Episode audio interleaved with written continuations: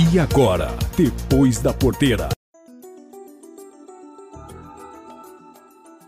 Boletim mensal de oferta e demanda do USDA, divulgado hoje, sexta-feira, dia 11 de setembro, faz o mercado da soja fechar em alta de 18 pontos, sendo que o contrato de novembro ficou cotado a 996 centes de dólar por bushel.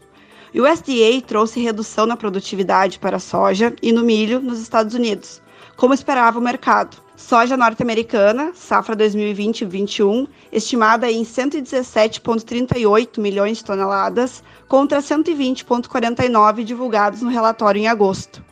Durante a semana, a forte demanda continuou sendo um dos motivos para o mercado se manter aquecido. O dólar está sendo cotado no momento a 5,33 e os preços da soja para a safra 2021 com indicações em torno de 122 reais no Porto de Rio Grande, com entrega e pagamento em julho de 2021.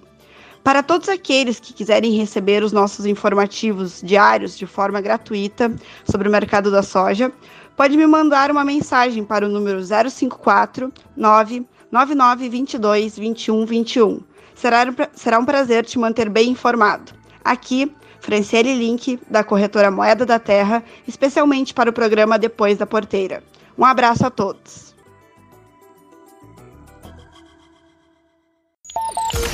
Esse foi o Depois da Porteira, o agronegócio em destaque.